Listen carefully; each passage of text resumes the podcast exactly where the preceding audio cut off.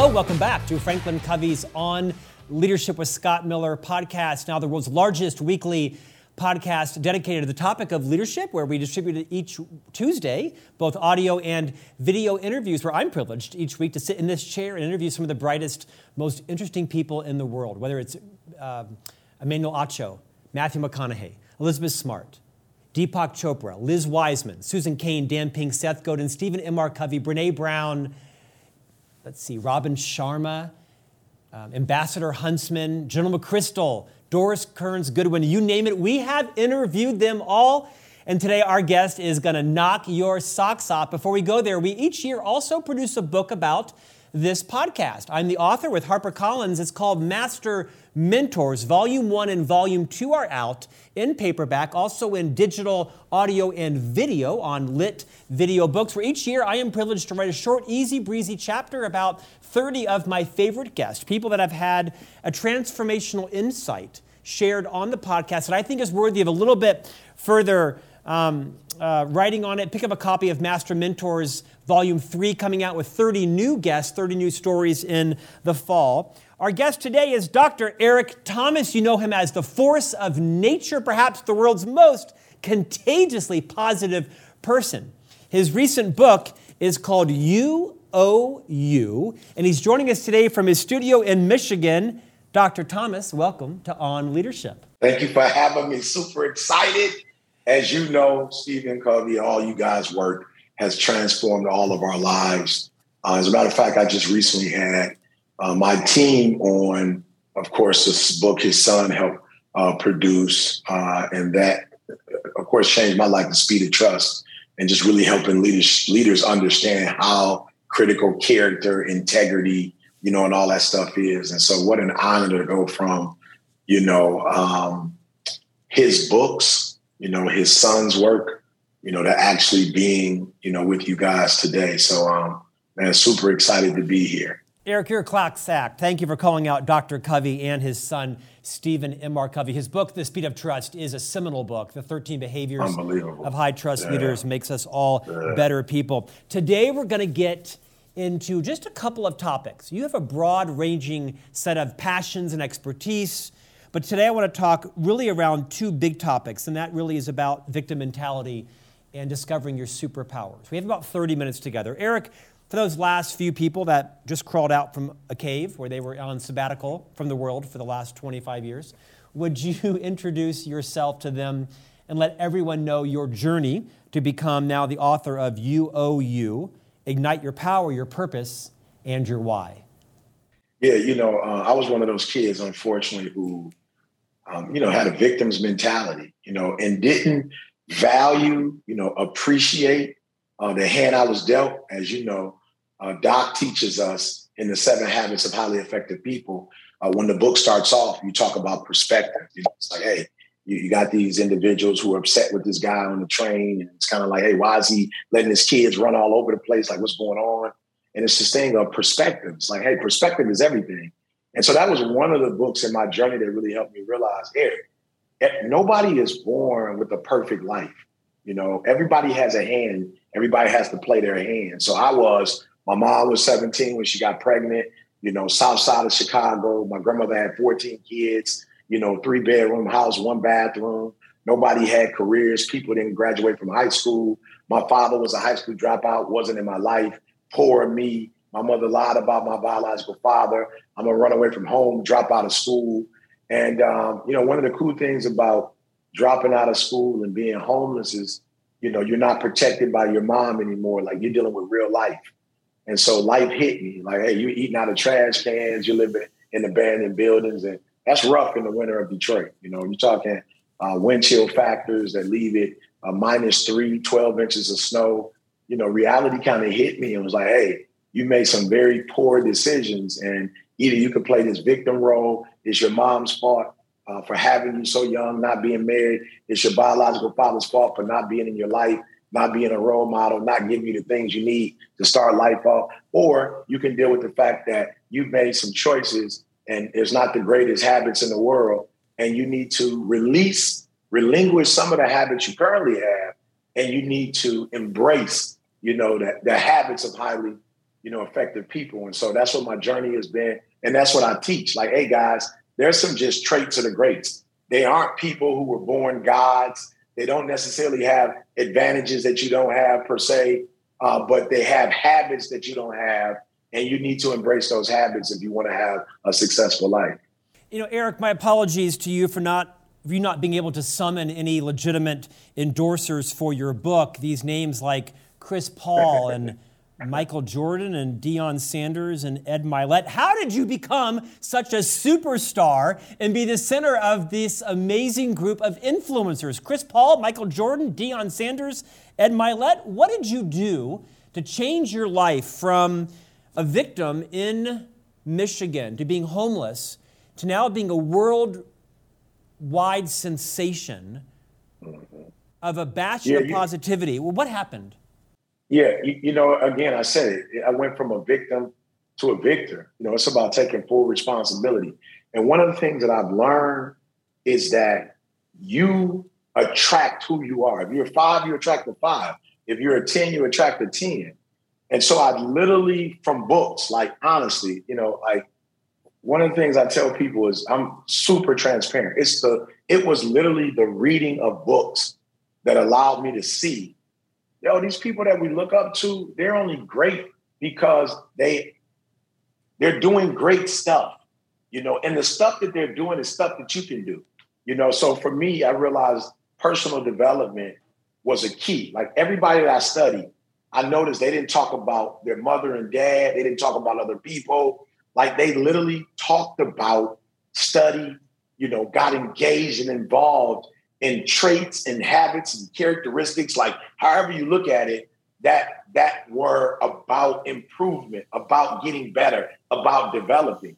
And so when I got on this journey of self-assessing, you know, and I stopped talking about what my mom wasn't doing, my father wasn't doing, you know, my my, my wife or my boss. And I really started daily evaluating myself. What's working? What's not working?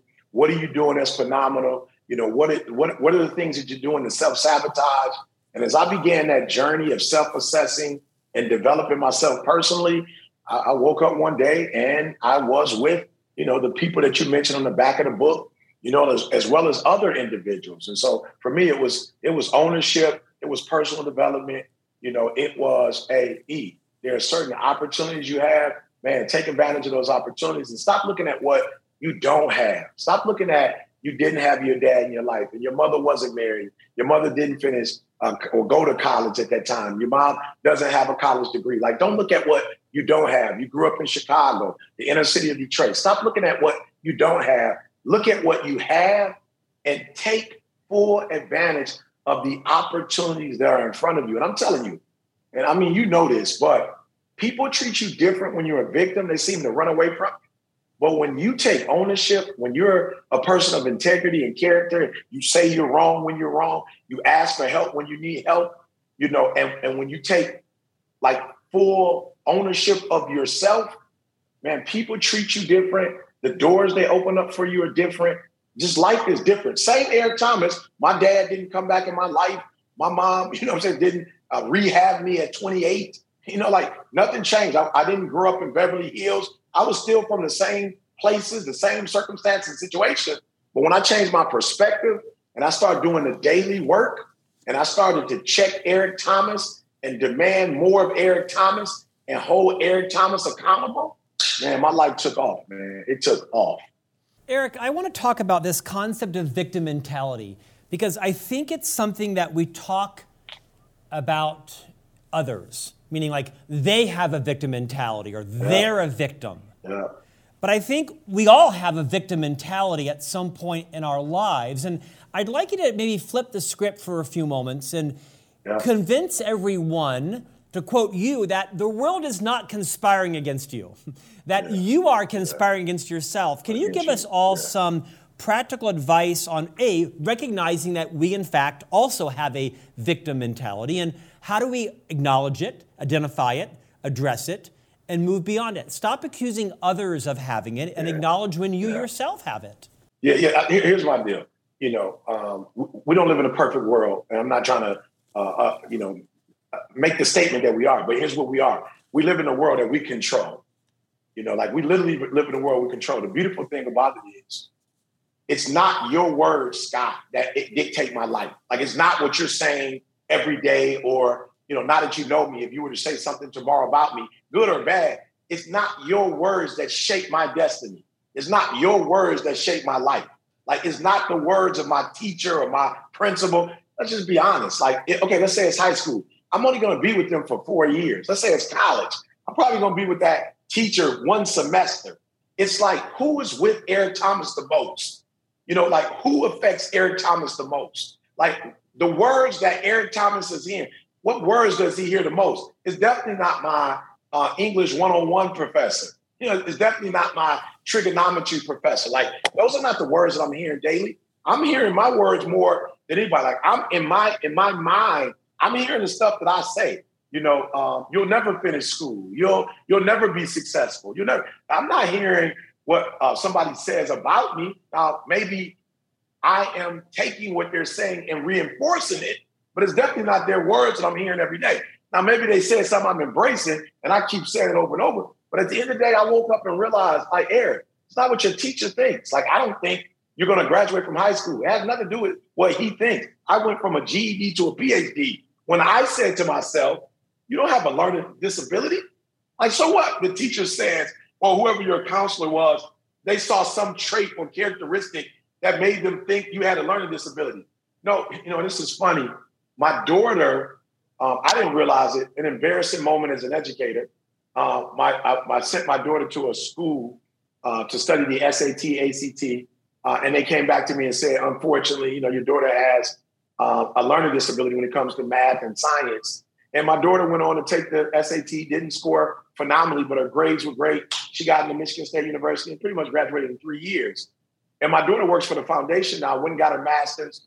And some child said to her, yo, I read in your book, my, your dad's book, or heard some message that you had a learning disability. Like, how did you overcome that? And my daughter said, I never said I had a learning disability. That was the person that tested me. What I heard was I have to study a little longer. What I heard was I have to study harder. What I heard was I need more resources. I didn't hear I had a learning disability. I graduated from Michigan State, the same school that accepted me on academic provision. That I graduated quicker than most kids who finished school greater than I did and got better scores than me. So my daughter's point was, I never said that about me. That's what they said about that. I never embraced that. So when I got to a point where I was like, yo, E, one, you have to acknowledge there are some areas that you're not as naturally as gifted as others. But then there are some areas that you're naturally gifted. You got to work regardless if you're naturally gifted or you're not gifted. Like, you got to stop procrastinating. Like, you got to get up and you got to finish what you start. And you got to, and when I got to a point where I stopped saying, my mother didn't do this and my father didn't do that. Now, maybe honestly at eight or twelve, okay. But I was like nineteen years old. I was twenty-one years old when I got kicked out of college on academic probation. So it just got to a point, Scott was like, yo, E T, what are you doing right? What are you doing wrong? Take ownership, and the world may conspire against you or not. I don't know. But at the end of the day, you're the captain of your own ship. As you've heard before, you are the author and the executive producer of your own life. And good or bad, sometimes cheerleading is bad. Oh, Eric the Great. I don't need that right now. I need a critic. I'm writing a book. I need I need an editor. So, so there are times in life where t- people will cheerlead or critique for you. At the end of the day, neither one of them as, are as important as what do you do? What are you doing? What choices are you making? How are you using your twenty-four hours? And just remember, at the end of the day, man, it's the choices that we make that determine our lives, not the choices or the words of other people that design our lives. I could just end this interview right here because that was a powerful ten minutes. It's so very true. As you were speaking, Eric, your friends call you E T. I was thinking yes. about all the relevance that what you just said in my own life, right? How many things have been said about me from the outside world that were not accurate or true, and how I early in life let them impact my self-esteem, my self-confidence, my trajectory. Uh, I want to pivot to this idea of superpowers. Yes. And how does someone find their superpower? And before you answer that, I'd like you to connect it back to this, this uh, call to action you have around kind of tuning out the outside world, the external world you call it, because sometimes that can lead you down the wrong path of what aren't your Absolutely. Superpowers. Let's spend some time just listening to you talk about the process of finding and igniting a person's superpowers. And, and you know what? I think we all know, you know, or at some point we were introduced to our superpower by some person or some circumstance, a situation, some environment. You, you know, but I think, you know, for me, I remember playing the violin when I was a kid. Oh, Scott, I loved everything about the violin. I, everything. I love string instruments. Um, to this day, I can listen to, you know, uh, some classical music with a violin or a harp. You know, I just love strings, right? And I, I remember being so excited about playing the violin. I remember being so excited about, you know, the the, the little baby orchestra that we had, you know, at our middle school. And um, I remember carrying, you know, the, the case with the violin, bringing it home. We had like, this was back in the day when they had music programs. So your parents didn't have to pay for it. You know, you got, you wanted to do music, you do music. And I remember walking home from school, you know, being from the urban community. And I remember a couple of my friends looking at the violin and laughing at it. And I remember, Scott, that day, me not feeling the same about the violin as I felt before the outside world knew I was playing the violin, and, and being ridiculed. Oh, you said after school, you're not playing football, you're not playing basketball. Oh, Eric's uh, he's playing the violin. Oh, yeah. And the community that, whether geographically or, you know, I chose these people because, you know, we shared common interest or whatever it was, I cared so much about what they thought about the violin that I put the violin down. Now, years later, look a little bit more older, more mature. You know, um, I'm at a church and they're doing a week of prayer and they give me an opportunity to speak. I promise you, they told us like a month before. I must have practiced every day, all day. You know, I read stuff. I listened to other speakers. And I remember when I got on stage and spoke at that church, I'm definitely not saying it was my best message ever. I'm not saying that they would say it was my best message ever. But you know when it's your superpower because it comes so natural to you, and it may be difficult for others. Like it's you, you, you, you eat it, sleep it, dream it, breathe it. Like you don't even have to do anything. It's like just the thought of it, and boom, you're great at it. You're good at it. And so for the first time, you know, I got on stage, I had a mic, I spoke. You know, the crowd, they loved me. You know, the the Bible school teacher, Sunday school teacher, you know, they, uh, you know, gave me great reviews. And it, it, from that day forth, I was like, yo, this is what I, speaking is just what I do naturally. Like most people get on stage and, you know, they have this fright and this fear. Now, I'm a little nervous. I do have butterflies, but the type of butterflies that, you know, ah, just give me a great feeling, the goosebumps, give me a great feeling. And I knew it came natural to me. It was easy for me. It wasn't something I had to study or practice or do, or nobody had to pull or prod me. It just, it came natural. So I think we all know what our superpowers are. I think sometimes in life when we say our superpower out loud and people don't respond to it in the way we respond to it, I think we end up putting it down. But again, to me, it's something that you do. It comes easy. It's natural. People love it when you do it. People are drawn to you because you do it. I, I think that's what, I think that's how you know what your superpower is. And it just electrifies you. You can do it all day and, and not, you know, and be energized. You don't, you don't, um, you don't, you don't get drained. You don't, you know, you, you don't feel bad about it. Like you can just do it and do it and do it. And so for me, I think that's how you know you're a superpower. And if you don't let people talk you out of it, and you keep doing it, just worlds begin to open up to you because of it. You know, Eric, since I read your book some time ago, most of these viewers and listeners know that I'm a, a parent with my wife, Stephanie, to three young boys. We have three sons, eight, ten, and twelve. And I consistently reinforce in them what I think their superpowers are. And superpowers aren't always speaking on stage or writing books or no. big things. Mm-hmm. Superpowers can be empathy. They can be uh, yes. awareness. It can be yes. reading the body language or the emotions of yeah. someone else. Not every superpower is this big, grandiose, life-changing thing. Absolutely. I'd Absolutely. like you to talk about the, the nexus of finding your superpower and combining it with your why. This is an important part yeah. of your book, is putting these two things together, because I think uh, this says easy, but it does hard. Not everyone knows what their why is, their their mission, yeah. their purpose, their passion, and yeah. not everyone knows what their superpower is. Can you give us some practical steps or techniques, tips on how you find your superpower mm-hmm. and combine it with your why? Yeah, I, I think you find your superpower in your environment, right? So it's funny, I was talking to, uh, you know, pretty much what I call our C E O of our company, uh, C J. And I was telling C J, like, okay, C J, we're going to, um, you know, buy this building and we're going to allow, you know, people to come in and get trained or whatever. And um, I've got this person supporting, this person supporting. He was like, hey, man, I feel you. Like, I know you need to, you know, duplicate yourself. I've read the books. He said, Eric, but you got to be careful, because it's not your speaking that draws people to you.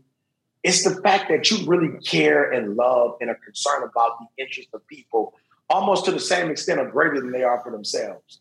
And he was like, a lot of people, Eric, they can speak. They have the gift of, you know, gab, they're orators, but the heart that you have for people, the fact that you love people and you want to see people do well. And, you know, if you're at the airport, you stop and speak to everybody. Like, you give everybody eye contact and you make them feel in that thirty seconds to three minutes that they're actually talking to you, that there's nobody else in the world, that nobody else matters. And so, yes, I do it professionally now, but when I was a busboy at the Olive Garden, or when I was a cash register at McDonald's, or when I flipped burgers, you know, at Burger King, you know, or, or, when, I, or when I was the big brother to Janico, my sister, you know, my middle sister. I have another sister, Mallory, who's fourteen years younger than me, you know, but as a neighbor, when I'm helping everybody in the neighborhood and buying, you know, every kid in the neighborhood, you know, a, a Christmas gift, or I'm going up to their school, or, you know, I'm praying with America.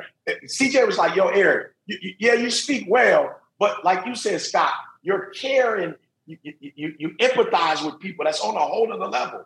You know, so for me, I think when you figure out what that thing is you do, and like you said, it could be smile.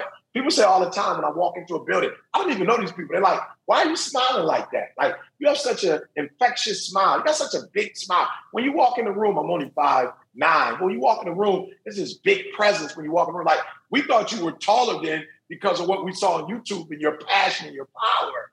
So, so for me, my why is, how can I use caring to help people get through cancer? Well, how can I use my caring to help people who fail a, a, a bar exam? How can I give them hope, you know, through care, or hope through my words? Or how can I help a person who lost their father, you know, and they're thinking about, and so my why became, how can I take the gift that I have and make the world of the people whose world I'm in a better world? So for my wife, you know, when she was diagnosed with M S, you know, and the doctor was saying, hey, the work that you do as a registered nurse, you know, breast and cervical cancer, you probably shouldn't do that anymore. It's kind of stressful. And so for me, say, hey, I'm going to get on the stage, and this stage is not going to just be about speaking, but I'm going to put you in a position where you can retire, work for the church. This is going to give me an opportunity to put my kids through school. We just sent um, twenty kids to Dubai, you know, for over a week from some of our urban communities to change their lives. So I'm using, I'm using my gift. We sent twenty-five kids to the Super Bowl. Last, well, this year to the Super Bowl uh, in L A, you know, and so it's like, how do you take what you do and make maybe your mom's life better, your dad's life better, your siblings' life better, your students, your teachers, you know, your peers? Like, how do you take what you do and really make the world a better place? And I think once you figure out what your superpower is, it's definitely connected to helping someone or something get better. Eric, let's talk about comfort. Uh... When I am asked how I've achieved any success in my life, to the degree I have, I'll say, you know, I'm like the master of self-disruption. I, I, I have a communications uh, undergraduate education. I've been in sales, sales leadership, marketing. Yes, yes. I'm yes. an author of six books and a column and a podcast and a radio program and product development. And I just constantly disrupt myself. Yes. And and and I don't. A few weeks ago, we had someone write in and said, you know, for seventeen weeks, I really tried to like your podcast, but I just can't find myself to like the host, meaning me. Mm, and I'm thinking, absolutely. it took you it took you seventeen weeks to figure out you don't right. like me? It was kind of funny. But my point yeah. is, I I think one of the things I've done well in life is yeah. to quote you in the book. To get to that next level, you gotta learn to get un to get comfortable being yeah. uncomfortable. Yeah. Riff yeah. on that. Yeah. So so guys, go with me if you don't mind. But I, I studied the crocodile, which is a ferocious, you know, animal, believe it or not, right? And you see it sometimes it's in the wild, how it will even, you know, attack a lion, right? A leopard, right? But one of the things I studied is he's at its most um, vulnerable moment after it eats. So they were saying if there's ever a time an alligator, crocodile, if there's ever a time like you can dismantle them, you know, with your bare hands, is after they've eaten, they go into this comatose state, you know, that allows them, well, really takes away their superpower. And so what I discovered about man is that sometimes when we're at our greatest level of success, we're at our greatest danger, right? Because we get relaxed and comfortable. And what we don't realize is that in comfort, you're actually not your best self. You know, I, I find that I generally pick up weight after, you know, uh, uh, nine months of, you know, working out. And then once it gets cold, you know, it's it's the it's the winter months here in Detroit. You know, you're not out and about as much. You're kind of in the house, watching T V, probably eating more. I find that I've had a successful year, and now I'm kind of, Scott, like, hey, I deserve to treat myself. And treat myself turns into one or two days of eating junk food or whatever I'm eating, and one or two days not working out. It turns into a week. It turns into a month. And it's like, honestly, when I'm not where I want to be in terms of my ideal weight, when I'm not where I want to be in terms of my ideal diet, when I'm not where I want to be in ter- terms of, you know, my career, I find that those are, man, when I was homeless, oh, man, E T was a bad man. You know, when I got kicked out of college on academic probation, oh, man, E T was a bad man. I noticed that at some of my lowest points, I go the hardest. And so what I told myself was, Eric, when you get to some of your best points in life, like just create chaos, like you said, just create it. Why? Because sometimes success creates comfort, and sometimes comfort doesn't bring the best out of us. Sometimes comfort doesn't make us the best version of ourselves. Sometimes comfort doesn't create the best ideas. Sometimes comfort doesn't bring the greatest level of creativity.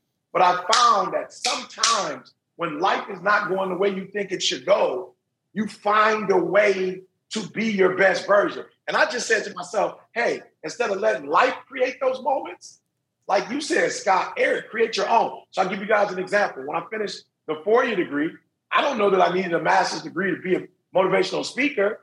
Uh, but then when I got the master's degree, I said, hey, I'm going to go get the P H D. I don't know I needed a P H D to be a motivational speaker, but I needed something to wake up to. I, I needed something to want me to get dressed. I needed something to give me energy to go to bed and want to wake up the next day. I needed something to get me on the treadmill. I needed something to give me life. And so after the P H D, everybody's like, what you going to do, E T? I said the Nobel Peace Prize. Why? Well, Martin Luther King is a hero. He got it. Uh, Mother Teresa has it. Gandhi has it. Desmond Tutu. Nelson Mandela. So I said, I want the Nobel Prize. Somebody said, Eric, it's been years and you haven't gotten it. I said, no, no, no, no. It's not the actual prize I want. It's the hunt. It's the hunt. It's the, it's the exploring, the discovering. It's the going after it. It's the getting up in the morning and figuring out what do I need to do in order to make that happen. It's having a goal in front of me. So I just find that when you don't have a goal, when you don't have something to hunt, when you have nothing to shoot for, you're in this place called comfort. It can get a little dangerous. And no, Scott, we're not saying don't enjoy life and don't enjoy some of the rewards that come with the work that you put forward. We're not saying that. But we're saying that if you celebrate too much, that last reward might actually be your last reward. Wow. You say that knowledge is the new money. Oh, my. What does that mean? Yeah, so um, I used to always... like, how do I get money, you know? And I made money the focus, and quite honest, it escaped me. But when I realized that better is a book than a well-built house. Better is a book than a well-built house. Why? Because the elements hurricane, tornado, whatever can destroy your home. But a book, which is knowledge, you can never destroy. And I realized, Eric, man, if you get knowledge, they can take everything you own and you can rebuild. But if all you have is stuff, once the stuff is gone, you can't recreate stuff by having stuff. But if you have wisdom and you have understanding and like you, you get certain things, you understand certain things, there's an industry that you understand, Eric, you can lose everything and you can rebuild it. So knowledge is the new money in that I, I, I didn't know how to write a New York Times bestseller. I didn't have that information. I actually paid a coach who gave me the information, and people were like, are you dumb? You paid thirty thousand dollars for somebody to show you how to get on a New York Times. You could just go to Google. I was like, I, I just need a human interaction. Like I need, but guess what I told somebody? Now that I have it, now I can charge somebody and teach somebody what it takes to get on a New York Times bestsellers list. Why? Because I have the knowledge now and I have the information. So that's what I mean by stuff doesn't necessarily mean if you lose it all, you can get it back. But with knowledge and information, you can rebuild anything you built, and you can probably build it better. Why? Because you have the information. So every kid in school, I say, hey, I told a group of kids today, I was at a school, and I said, man, if I gave you a million dollars, but it was a million dollars in quarters, and I put those quarters all on the floor and told you you had to pick up those quarters, all of them, to get that million dollars, what would you do? And they said, of course, we pick up every quarter to get that million dollars. I said, but here you are in the library and you haven't picked up one book. There's millions of dollars worth of information in each one of these books that can help you to become successful. Yet you walk past the library, you never come in it. But if you were to come in here and read every one of these books and actually apply the information you got from this book, your life and your family's life will go to a whole other level. So you walk past knowledge, but you'd run toward money. That inflation or whatever it is, that money wouldn't even be what it was worth after you picked it up, not including Uncle Sam. But the knowledge that you have, you can build anything and create anything and design your life any way you want to create it once you have that information. Knowledge is the new money. Get you some. Eric, in two hundred fifty episodes, five years of this podcast, I've never once put someone on the spot, except for now. And so I'm going to ask you the following question, because you are a voracious reader. We share this in common. What are your top five favorite books? And one of them cannot be a Franklin Covey book, because we would occupy many of the top spots of most people's. But beyond our seminal books, I'd like you to tell me, What are what are five of your favorite books? Not your not your top five, but what are your five favorite yeah, no, books? No, no, no, I got you. So, of course, the first one would be How to Win Friends and Influence People. Why? You know, I think at the end of the day, emotional intelligence is so important. And I've come across so many intelligent people who have hit a glass ceiling because they don't know how to deal with people. Okay. And so I, so I just believe How to Win Friends and Influence People is, hey, of course, there are tasks that need to be done, but there are people that have something to do with those tasks. So if you can master tasks and people, then you're not going to have a glass ceiling. Uh, my second one was Think and Grow Rich. And of course, I've done both Napoleon Hill and I've done uh, Dennis Kimbrough. Uh, Think and Grow Rich, um, a Black choice, right? Love both. Of course, I love Dennis Kimbrough's because uh, many of the characters in the book look like me.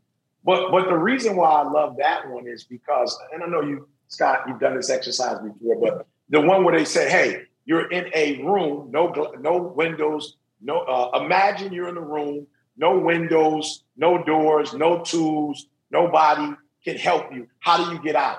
You know, and of course, the trick is you imagined yourself. It said, imagine you're in the room. So, so imagine yourself out. And so that book taught me that you can think your way to anything you want in life. If your brain can think it, then either you or the people in your circle of influence have a way of helping you to create that. And that was important for me because as a victim, I thought as a victim. As a victor, I thought as a victor, and I got both of the things that I thought and I wanted. Um, the other one, which is a great book to me, is The Greatest, you know, Salesman That Ever Lived, Og Mandino. You know, and I just love the practical, you know, he said, hey, ninety days, do this every day, three times a day. And so the I will persist, you know, and I will greet this day with love in my heart. I, I needed that book because I had a lot of dreams and goals, but I didn't have a lot of steps, right? And I needed the steps. That book gave me like, hey, you do this for ninety days, you do this for one hundred eighty days, you do this for three hundred sixty days, and, and you mark the scrolls and you learn the scrolls and you live out the scrolls, everything is going to be great. Um, the fourth book for me was Dennis Kimbrough's spinoff of Daily Motivation for African-American Success. And the reason why I love that was that was my first three hundred sixty-five day book. And, and again, you are what you consume. And so if you're consuming uh, these thoughts, like you're literally consuming the characteristics of some of the greatest people in the world. And as you're consuming it, you're developing yourself and becoming like them. And eventually you're going to become like them. I thought it was funny when you said you should be, you should live here, here, and here. Scott, that's a, that, that's a unique conversation. And it's a conversation that only certain people who've experienced America in a certain way would think. I remember when I bought my home in California, I remember the bank here, the lady said to me, uh, well, what are you going to do with your home in Michigan? I'm like, I'm not going to do nothing. Well, I'm going to keep it. And I'm going to buy the house next door for my parents and for my... And she couldn't, like, what, how, what are you doing with multiple homes? She just couldn't think that way, right? And then, of course, the final book, um, and again, it goes back to you said, don't mention these books, which uh, Speed of Trust would definitely be top one in there, but because I can't go there, um, John Maxwell's collection, but um, the most important minutes in a leader's day. Uh, and the reason why I thought that book was phenomenal was because the first time I had read a book with so much, gem, so many gems in it and so much knowledge, but from a biblical base, and that every single chapter and every single page, you know, was, con, was wrapped in, consumed with biblical principles. And so it was a way of both of my worlds coming together. And I'm not suggesting that that does not ever happen, um, but a lot of times, you know, in certain environments, those two worlds don't collide. And so this was the first time I got an opportunity to have both of those worlds collide. So those are, like you said, many, many books, but those are five books that are key in my development. And again, you said, don't say it, but you know, The Seven Habits of Highly Effective People, um, The Road Less Traveled, uh, you know, those, those classics were some of the first books that people in business introduced me to. And by beholding, Scott, literally, I became changed. Can I add one to your reading list? Please. So a friend of mine and a former guest here is a man named Robin Sharma. You know him, of okay. course, as the author of the book, The Monk Who Sold His Ferrari. And uh, like you, he's a, a frequent speaker and coach. He wrote a book recently called The Everyday Hero Manifesto. Kind of an odd-titled book. The Everyday Hero Manifesto. I'm going to buy that book and send it to you for the holidays. Please. Um, look for that book to come your way shortly. Okay, thank you. Uh, I'll have to chase all the homes you're moving to and where you're headed to find it, but I'll find you. I'll find you, sir. I'll find you. I'll just call up M J. M J will tell me where you are. Okay, last topic, sir. Uh, and this one kind of stopped me in my tracks. And I've heard it before, but I don't know. You know, it's like the student is ready when the teacher is there, or the teacher is ready when the student is there, whatever that thing well, I slaughtered. Whatever happens. Yeah, yeah. yeah. Well, so you were my teacher, and I became ready. Now, everybody listen to this, because this is profound, and Eric's going to leave us in the next two minutes with some context. You ready, Eric? Yes, sir. Eric has no idea where I'm going. You must be willing to sacrifice what you are for what you will become. Riff on that. Yeah. So let me give it to you this way, guys. I, I had to give up, you know, being a victim. I had to give up. It's my mother's fault. Scott, what a place of comfort, knowing that you're homeless, you're a high school dropout, you're eating out of trash cans, your world is unraveling. What a comfort to know it's somebody else's fault, Scott. You know, what a comfort it is to know, yo, if my mom would have just not, you know, at seventeen got pregnant with me, my father would have just been responsible, I wouldn't even be here. What a joy to know it's not, it has nothing to do with the choices that I made. It has nothing to do with the words that are coming out of my mouth. It has nothing to do with my paradigm and my values. Poor me, it's my mom. It's my dad's fault. What, what, what comfort and putting the responsibility on somebody else. I literally had to give up that person to potentially get to. It's like writing a book, and my writing coach, after all this sacrifice, told me, well, you know, you may not make it to um, the New York Times bestseller. I'm like, what? Well, what are we doing this for? Like, what? What is this? Why do I got to call you every day? Why do I have to explain to you uh, the, the, the way I'm doing things? It's like, uh, and so you sacrifice not even knowing, but it's like, yo, I'm going to give up this victim mentality to see. Meaning what? I'm going to say, I've got a good friend of mine who said, why do you always say it's your fault when sometimes it has nothing to do with you?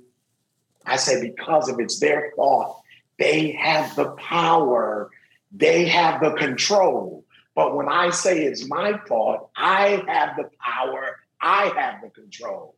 And so for me, saying, you're going to have to give up this victim mentality that has been your best friend, your blankie, you know, has, it's been your life.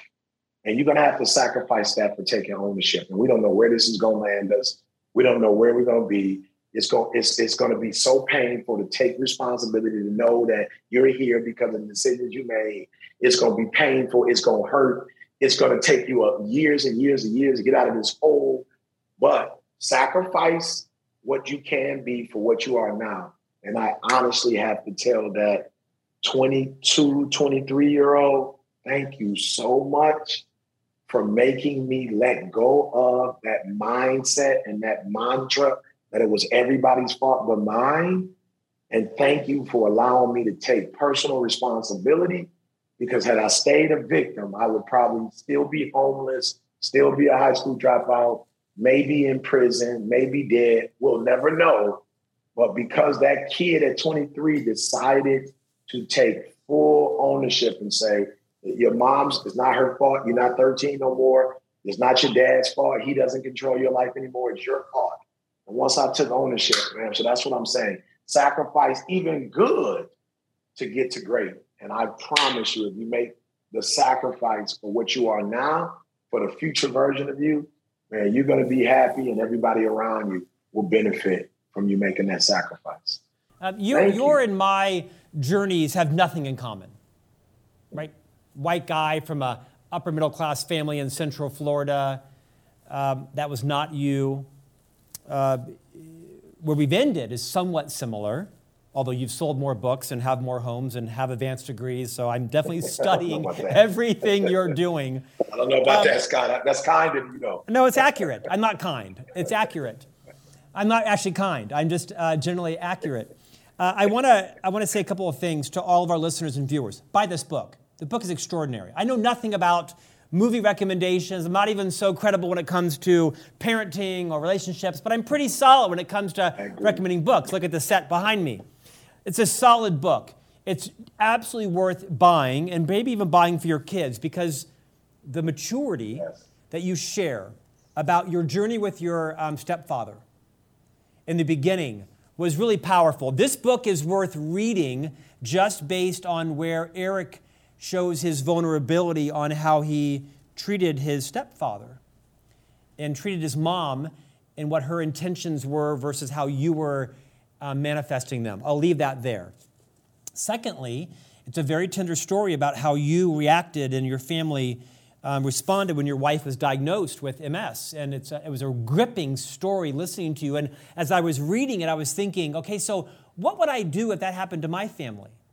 My wife happens to be a full-time stay-at-home mom, and and uh, it wouldn't have the same impact. Obviously, we don't wish my wife anything other than health, but you know, me as the primary survivor, what happened if, or primary provider, what happens if it happened to me?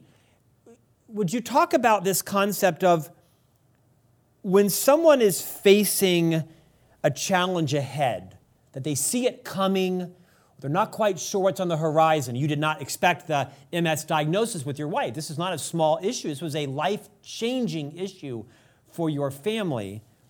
What should they do? What frame of mind should someone be in? Because the storm's coming for all of us.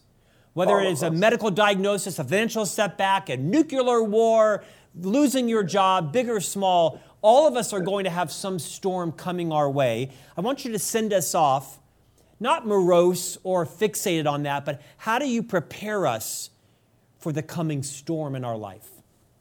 Yeah, never let a good crisis go to waste. Never let a good crisis go to waste. You know, don't be so consumed with the obvious that you don't see the blessing in it. And, and again, it can be overwhelming. You know, the physicians, it's their job to say the worst. Didi, you may lose your sight. Uh, you may be bound to a wheelchair. You know, you may not uh, be able to control because these lesions are on your brain. Your spine, you may not, the, the messages may not convey properly from your brain to your spine to your hand. You know, you may, you may not, your gait may not be steady. You know, from an intimate standpoint, you know, from a working standpoint, like a lot of who you are right now, you may lose that. Your marriage may be different. You know, your parenting, uh, you can lose your short-term or long-term memory. That's a lot. You know, this, this, this was a, this was a major diagnosis. But what I kept saying to myself was, never let a good crisis go to waste. The way you think about this, Eric, is just as critical as as accurate it is. It's a, it's a reality. As far as the physicians are concerned, they've seen this play out. They've done their research. They have thousands, maybe hundreds of thousands of cases, right, to, to base their um, diagnoses on. This is, they're not making this up. This isn't something that's new. So, so it was overwhelming for both of us, but more so for my wife because my wife had it. And I had to explain to my wife in that moment, we, you can, you will, you must get through this. And so we created a mantra. I can, I will, I must. I can, I will, I must. You, you can get through it. You will get through it. You must get through it. Your kids have not finished high school yet. They, they haven't finished college. They haven't gotten married. Like, they need you. You need to be there for them. We're going to get through this. And I believe uh, she still has M S. um, you know, when we do the M R I, nothing has changed. It hasn't progressed, but nothing has changed. But what has changed is the way I spoke about it, the, the way I embraced it. You know, I, Scott, I started telling my wife, like, hey, well, at least we got eight dates a year. And she's like, what do you mean by that? I was like, well, you got to go to do an M R I twice a year. So we'll go for ice cream afterwards. We'll go to the mall if you want to. We'll go out for dinner. We'll turn it into a date. You got to go get your eyes checked twice a year. So we'll turn that into a date. You got to go see your neuro- neurologist twice a year. We'll turn it into a date. You know, so we, I, I just start trying to make it fun, you know, and start not just get so overwhelmed with the reality of a chronic illness and how it's going to change our lives. But it was like, hey, you know, you are, um, you've lost your energy. You don't have like twenty-four hours of energy anymore. So we'll turn a nap into something fun. We'll take a nap every day. We'll read a book before we take the nap. We'll wake up afterwards, you know, we'll sit at, sit down by the fireplace. We'll watch a favorite show. We never really watched T V like that before. But it's like, hey, we're going to take what the doctor turns into a tragedy and we're going to turn it into a triumph, you know? And so I would just say, again, everybody is either out of a storm, out of it, headed into one, in the midst of it, or coming out of one. It, it's the, it's the cycle of life. So it, it, so it doesn't matter what happens to us. It's how we respond to what happens to so us. True. That's most important. So again, never let a good crisis go uh, to waste. Uh, profound words from Doctor Eric Thomas. I think the most important thing I've ever heard in my life is life is ten percent what happens to you and ninety percent how you respond to it. Eric Thomas is in the house today on Leadership U O U. Ignite your power, your purpose, and your why. Managed to scrounge, or scrounge up some endorsements from Chris Paul, Michael Jordan, Deion Sanders, and Ed Mylett. Ed Mylett, by the way, is one of my favorite interviews of all time. Been twice on this podcast.